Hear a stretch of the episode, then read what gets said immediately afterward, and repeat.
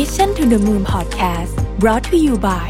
My Skincare จากสีจันทร์ Skin Moisture Series ตุ้นน้ำลึกล็อกผิวฉ่ำนานเจ็ดสิบสองชั่วโมงสวัสดีครับยินดีต้อนรับเข้าสู่ Mission to the Moon Podcast นะครับคุณอยู่กับประวิตร หาญอุตสาหะครับวันนี้จะมาชวนคุยเรื่องของ No Zero Day นะครับในช่วงเวลานี้เนี่ยเป็นคอนเทนต์ที่ผมอยากเล่าให้ฟังมากเลยเพราะว่าช่วง work from home ต่อโควิดเนี่ยมีคนเยอะมากเลยที่รู้สึกตัวเองทำงานตลอดเวลาทำงานทุกวันนะครับแล้วก็เวลาอยู่เฉยๆรู้สึกผิดด้วยที่ไม่ได้ทำอะไรเป็นชิ้นเป็นอันเหตุผลเพราะว่าอาจจะเป็นด้วยสภาวะเศรษฐกิจด้วยการเปลี่ยนแปลงไปของโลกนะฮะคือมันเป็นสองเรื่องที่มันมาเกี่ยวข้องกันอย่างหลีกเลี่ยงไม่ได้คือโลกมันเปลี่ยนเร็วนะครับแล้วก็ถ้าเราเปลี่ยนไม่ทันเนี่ยนะฮะก็มีโอกาสตกขบวนอันนี้ทุกคนรู้อยู่แล้วอันที่สองก็คือสภาวะเศรษฐกิจที่ค่อนข้างย่ำแย่โดยเฉพาะในประเทศไทยนะครับถ้าใครยังทำตลาดอยู่ในประเทศไทยเป็นหลักเนี่ยอย่างผมเองก็ทำตลาดในประเทศไทยเป็นหลักเนี่ยก็เราก็รู้แหละว่าเศรษฐกิจมันค่อนข้างไม่ดีนะครับเพราะฉะนั้นเราก็คงจะจะรู้สึกว่าเออมันต้องมันต้องทำงานเยอะขึ้นนะวันหยุดก็ต้องทำนะครับแต่ว่าการทำเยอะๆเนี่ยนะฮะจำนวนงานเนี่ยหลายครั้งมันไม่ได้เป็นตัวชี้วัดคุณภาพที่ดีเสมอไปจริงๆแล้วคุณภาพของเอาท์พุตต่างหากที่จะเป็นตัวกำหนดนะครับคุณภาพของงานแล้วก็คุณภาพของชีวิตที่แท้จริงนะฮะมันมีบทความหนึ่งที่ผมคิดว่ามีประโยชน์ก็เลยอยากจะมาแชร์กันวันนี้ชื่อว่า The No Zero Day Productivity Mindset Might Change Your Life นะครับเขาได้พูดถึงกฎสี่ข้อที่เราควรทำในหนึ่งวันการทำเพียงสี่ข้อนี้โดยสิ่งนั้นเป็นสิ่งที่มีประโยชน์ต่อตัวเราในอนาคตเนี่ยนะครับทำให้เราไม่ต้องเหนื่อยเปล่าไปกับหลายอย่างที่มันไม่จำเป็นมันจะค่อยๆเปลี่ยนชีวิตของเราทีละน้อยเมื่อเรามองย้อนกลับมาดูเนี่ยเราจะเห็นการเติบโตที่ยิ่งใหญ่จนน่าทึ่งเลยทีเดียวกฎ No Zero Daysเปรียบเหมือนห้องสไตล์มินิมอลนะครับตกแต่งด้วยเฟอร์นิเจอร์น้อยชิ้นแต่เป็นน้อยแต่มากนะเรียบง่ายแล้วก็ส่งพลังนะครับมันได้กรองสิ่งที่สำคัญที่สุดในแต่ละวันไว้ให้เราเรียบร้อยละแล้วก็ในวันวันหนึ่งเนี่ยจำนวนชั่วโมงที่เราทำอาจจะไม่ต้องเยอะแต่ว่ากระบวนการแบบนี้จะช่วยให้เราผ่านแต่ละวันไปโดยเก็บเกี่ยวอะไรบางอย่างมาได้เสมอนะครับกฎข้อที่หนึ่งหยุดให้วันของเรามีแต่ศูนย์ศูนย์คือศูนย์นะเลขศูนย์นะครับหรือว่าศูนย์เปล่าก็ได้เนี่ย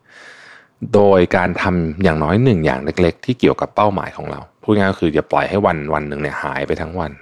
บางทีเราทำแบบนั้นนะอาจจะเป็นวันที่แบบตายไปทั้งวันเลยพังไปทั้งวันเลยไม่ได้ทำอะไรเลยหรือทำแต่ไม่เกี่ยวอะไรกับเป้าหมายหรือความฝันนิยามของคำว่าวันที่เป็นศูนย์เนี่ยนะครับคือวันที่ใช้ไปอย่างศูนย์เปล่าไม่ได้ทำอะไรสักอย่างเกี่ยวกับเป้าหมายหรือว่าความฝันเลยแต่นั่นไม่ได้หมายความว่าเราจำเป็นต้องบรรลุเป้าหมายในทันทีหรือต้องบรรลุเป้าหมายที่แสนยากเย็นนะครับเพราะหัวใจของกฎ No Zero Days คือการทำน้อยเพื่อมุ่งไปสู่ผลลัพธ์ที่ยิ่งใหญ่เราไม่จำเป็นต้องทำอะไรเยอะเพียงทำให้จากวันที่มีแต่เลขศูนย์เนี่ยกลายเป็นเลขหนึ่งซึ่งเลขหนึ่งเนี่ยก็คือการเริ่มต้นจากสิ่งเล็กๆเช่นการเดินย่อยอาหารสักห้านาทีหลังจากกินข้าวนะครับทำสมาธิก่อนนอนนิดหนึ่งนะฮะแค่นิดหนึ่งเนี่ยก็ยังดีเพราะหนึ่งย่อมดีกว่าศูนย์เสมอและไอ้หนึ่งเล็กๆพวกนี้แหละจะค่อยๆเปลี่ยนชีวิตเราไปจากเดิมนะครับเพราะฉะนั้น no zero days นะคือไม่ไม่มีวันที่ศูนย์เปล่าไปกฎข้อที่สองเนี่ยนะครับคือขอบคุณอดีตแล้วก็วางแผนอนาคตให้ดีเรื่องนี้ผมก็ไม่ค่อยเชื่อนะสมัยก่อนแต่ว่าตอนแรกเนี่ยผมก็คิดว่าเออลองทำดูก็ได้ทุกวันนี้ผมเขียนนะสามอย่างที่เขียนง่ายๆครับในในสมุดอะว่าสามอย่างที่รู้สึกขอบคุณในแต่ละวันคืออะไรผมรู้สึกว่าเออมันทำให้เรารู้สึกว่าเออจริงๆมันก็ในวันที่มันทุกอย่างเครียดไปหมดเลยเนี่ยมันก็มีเรื่องดีๆเกิดขึ้นกับเราเหมือนกันนะครับอย่างแรกที่ควรจะเริ่มทำคือขอบคุณอดีตที่ทำให้เราเติบโตขอบคุณตัวเองที่ผ่านเรื่องเลวร้ายมาได้ขอบคุณคนในชีวิตที่ผ่านเข้ามาบางคนก็ ทำเรื่องดีๆให้เราบางคนก็ทำเรื่องไม่ดีให้เราแต่ไม่ว่าจะดีหรือไม่ดีเนี่ยสิ่งหนึ่งที่เราได้แน่ๆคือเราได้เรียนรู้ให้เราเห็นโลกกว้างมากขึ้นเข้าใจโลกมากขึ้นอย่างที่สองอันนั้นคือพาร์ทของอดีตใช่ไหมครับอย่างที่สองคือพาร์ทของอนาคตทำสิ่งดีๆที่มีประโยชน์ต่อตัวเองในอนาคตวางแผนชีวิตเพื่อสร้างรากฐานที่แข็งแรงให้กับวันข้างหน้าชีวิตที่ดีเนี่ยเกิดจากอดีตที่เราทำยกตัวอย่างการวางแผนการใช้จ่ายเป็นเพราะว่าเมื่อก่อนเราวางแผนการใช้จ่ายอย่างรอบคอบตอนนี้เราจึงมีเงินที่จะมาซื้อของที่อยากซื้อโดยไม่รู้สึกผิดในอดีตเราบังคับตัวเองให้ออกกำลังกายอย่างสม่ำเสมอแม้เราอาจจะไม่อยากออกก็ตามปัจจุบันนี้เราออกกำลังกายได้โดยไม่ต้องฝืนใจแล้วแล้วก็เราก็มีสุขภาพมีหุ่นมีร่างกายมีความมั่นใจที่ดีมากๆถ้าเทียบกับเพื่อนแล้วเราอาจจะมีหุ่นที่ดีกว่าคนในวัยเดียวกันเยอะอะไรแบบนี้เป็นต้นนะครับทำเพื่ออนาคตคือสิ่งที่ต้องทำในตอนนี้เพราะเราได้ใช้เวลาในอดีตทำเพื่อปัจจุบันไปแล้วนะฮะถ้าตอนนี้เรามัวแต่ยุ่งอยู่กับสิ่งที่เราไม่ได้ทำในวันก่อนวันต่อๆไปเราก็จะวุ่นอยู่กับเรื่องของวันนี้แล้วก็วันต่อๆไปมันก็จะย้อนกลับไปเรื่อยๆแบบนี้วงจรที่น่าเวียนหัวนี้จะเกิดขึ้นอย่างไม่รู้จบนะฮะถ้าเราไม่มองไปข้างหน้าฉะนั้นหยุดคิดเรื่องที่ผ่านมาทำปัจจุบันให้ดีไม่ใช่จำกัดอยู่แค่วันวันนั้นหรือช่วงเวลานั้นๆแต่เป็นการทำปัจจุบันเพื่อปูทางไปสู่อนาคตและความยั่งยืนในชีวิตเราต้องคิดถึงเรื่องนี้ไว้เยอะๆว่าสิ่งที่มันจะเกิดขึ้นในอนาคตเนี่ยมันเกิดจากการที่เราลงมือทำในวันนี้นะครับผมชอบคำพูดที่เขาชอบคุยพูดกันนะว่าเวลาที่ดีที่สุดในการปลูกต้นไม้คือยี่สิบปีที่แล้วนะเวลาที่ดีรองลงมาคือวันนี้นะครับเพราะฉะนั้นอันนี้คือสิ่งที่สำคัญมากถ้าวันนี้เรายังไม่ได้เริ่มลงมือทำอะไรที่มันดีต่อเราในอนาคตซึ่งมันก็มีเรื่องหลักๆอยู่ไม่กี่เรื่องสุขภาพกายสุขภาพใจเงินอะไรอย่างเงี้ยนะครับก็เริ่มลงมือทำนะฮะกฎข้อที่สามเนี่ยคือให้อภัยตัวเองแล้วก็ใจดีกับตัวเองบ้างเราทุกคนต่างคาดหวังที่จะบรรลุความสำเร็จในเรื่องงานการเงินหรือว่าในเรื่องของความสัมพันธ์เราทำในสิ่งที่อยากทำเพื่อให้ถึงเป้าหมายแต่หลายครั้งเรามักจะละเลยคนหนึ่งไปก็คือตัวเราเองนะครับเราตั้งตารอความสำเร็จที่จะมาถึงแต่บางทีมันไม่มาถึงนะฮะเราก็รู้สึกล้มเหลวผิดหวังนะครับจมปลักอยู่กับความคิดเนี้ยวนไปวนมานะครับไม่กล้าเริ่มต้นใหม่ความรู้สึกเหล่านี้เนี่ยจะทำให้เราออกจากวังวนของความล้มเหลวไม่ได้สักทีหลายคนใจดีกับคนอื่นมากนะฮะก็อย่าลืมใจดีกับตัวเองด้วยนะครับความผิดพลาดเป็นเพียงจุดเล็กๆในชีวิตเราแล้วก็ที่สำคัญก็คือมันจะจางหายไปตามกาลเวลาแต่ถ้าเกิดเราอยู่ความรู้สึกแย่ๆนี้ตลอดไปเนี่ยเราจะไม่หยุดโทษตัวเองแล้วเราก็จะปิดโอกาส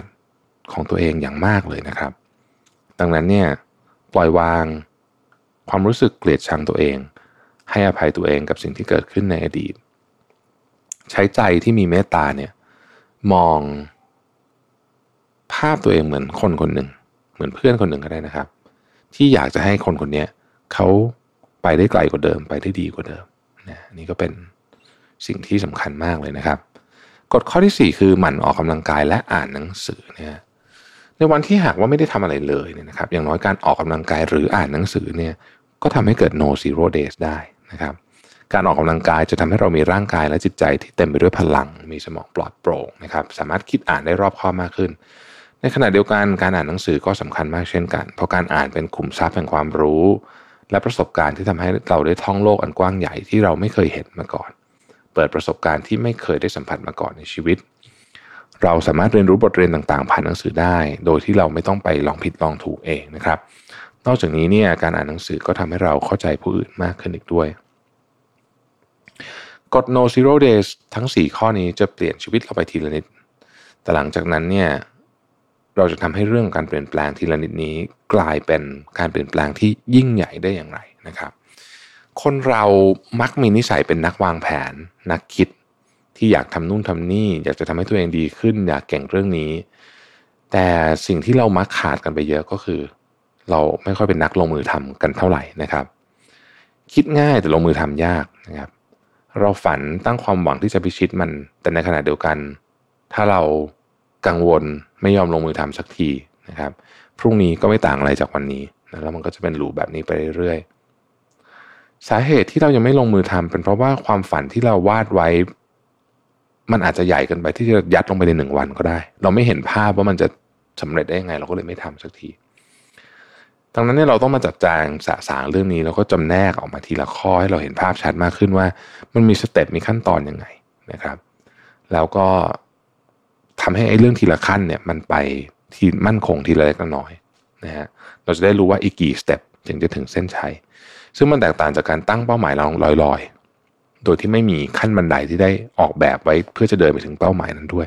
ขั้นตอนการสร้างขั้นบันไดเนี่ยจริงๆผมพูดตั้งแต่ตอนทำ super productive แล้วว่าเป็นของที่คนไม่ค่อยให้เวลาเท่าไหร่เราชอบไปคิดเรื่องโกใหญ่ๆแต่จริงๆแล้วขั้นตอนการสร้างขั้นบันไดเนี่ยสำคัญมากๆนะครับอีกเรื่องหนึ่งนะฮะก็คือว่า